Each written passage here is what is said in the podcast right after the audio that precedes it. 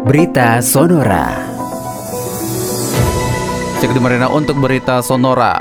Populasi burung jalak Bali menuju stabil berkat konservasi.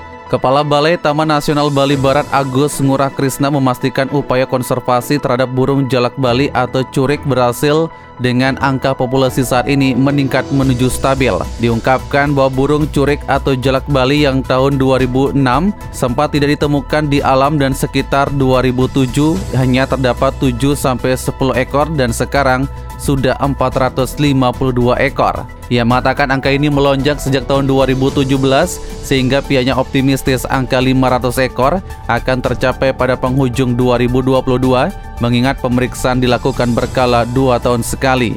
Agus menjelaskan bahwa konservasi jalak Bali ini sesungguhnya telah dilakukan sejak 1990 melalui unit Suaka Satwa atau penangkaran di mana burung khas Bali itu disiapkan untuk nantinya dilepaskan.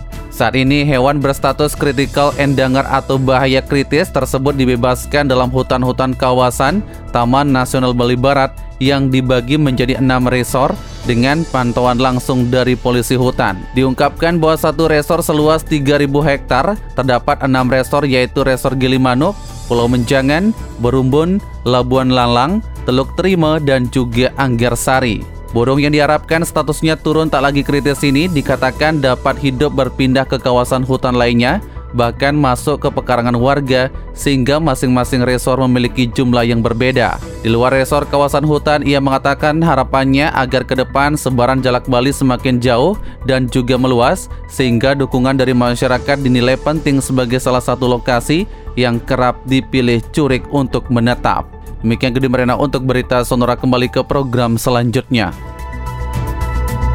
Demikian berita Sonora.